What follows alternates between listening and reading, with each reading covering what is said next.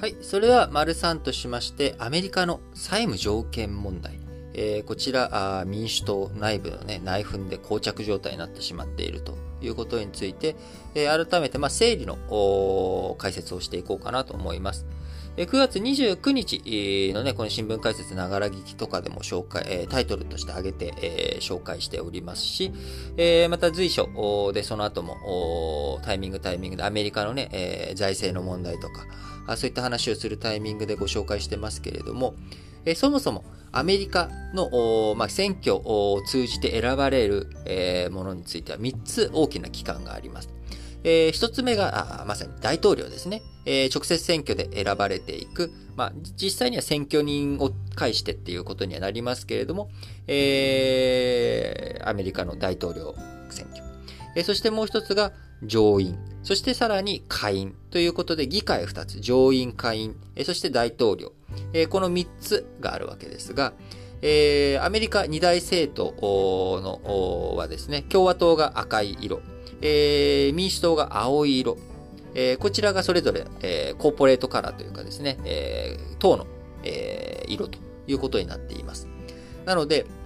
えー、青と言ったら、まあ、あのー、民主党ということになり、今、あこの3つの選挙で選ばれるそれぞれの代表というものは、えー、大統領が民主党、えー、そして上院、下院、どちらも多数派、過半数を、えー、一応握っているのが、あ取それぞれ民主党ということで、えー、このの大統領上院下院、それが全て青色が優勢になっているっていうことを表して、トリプルブルーっていうような言い方をするわけですね。えー、もし共和党が全部占めている場合はトリプルレッドということになるわけですが、えー、今、上院、下院、えー、そして大統領が全部民主党が多数派を占めるということで、えー、トリプルブルーという状態になっているわけです。であれば、通常これで考えたらですね、いろんな問題があったとしても、政府が最終的には投票したらですね、えー、勝てるじゃないかと。えー、民主党が学校したいって言ったら、勝って、えー、いろんなもので紛糾とかね、しない議会が、え、そのまんまうまくいくじゃないかと。例えば日本もですね、衆議院と参議院で多数派が変わる、ねじれ国会っていうような状態になると、これは、あの、選あの政治のね、運営があ難しくなってしまうということをあるわけですけれども、えー、どっちもね、最終的に多数派が一つに染まっているんだったら、別に上院、下院、大統領、みんな同じ人たちじゃないかと。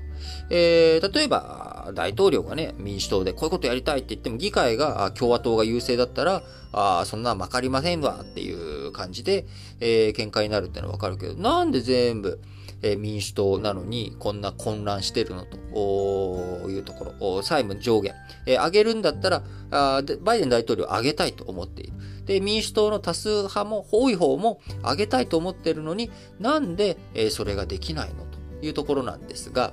え、それはですね、やっぱり、あのー、アメリカの上院議員とか下院議員とか、それぞれ議員さんはですね、まあ、もちろん民主党の候補、共和党の候補という側面もあるんですが、えー、それぞれやはり自分がその州とか選挙区の代表者として、えー、厳しく個別にチェックされているという意識、こちらも非常に大きいわけなんですよね。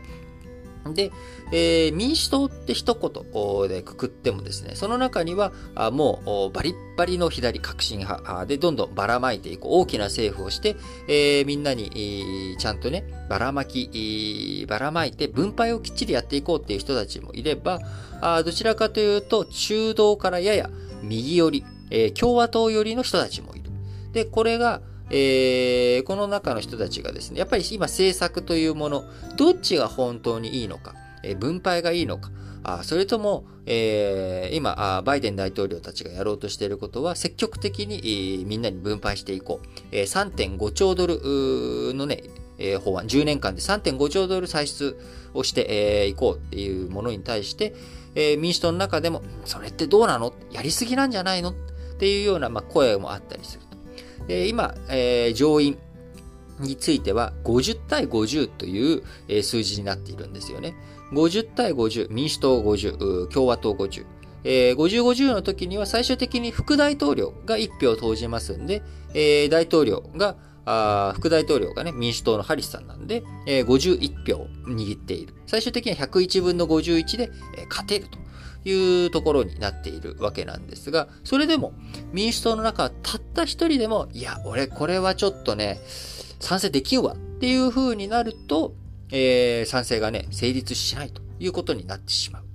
えー、で、なので民主党、一つの党として一体運営はされてるんだけれども、え、何か重要な採決をするときに、えー、各々の党員じゃないや、えー、各々の議員がですね、えー、自分の判断に基づいて投票するということ。えー、これがやはり強く求められているし、有権者とか、その自分のね、地元の選挙区、選挙の有権者たちもそういった姿勢をチェックしているということから、えー、ここで、えー、自分が普段言っていることと違う投票行動をしたり、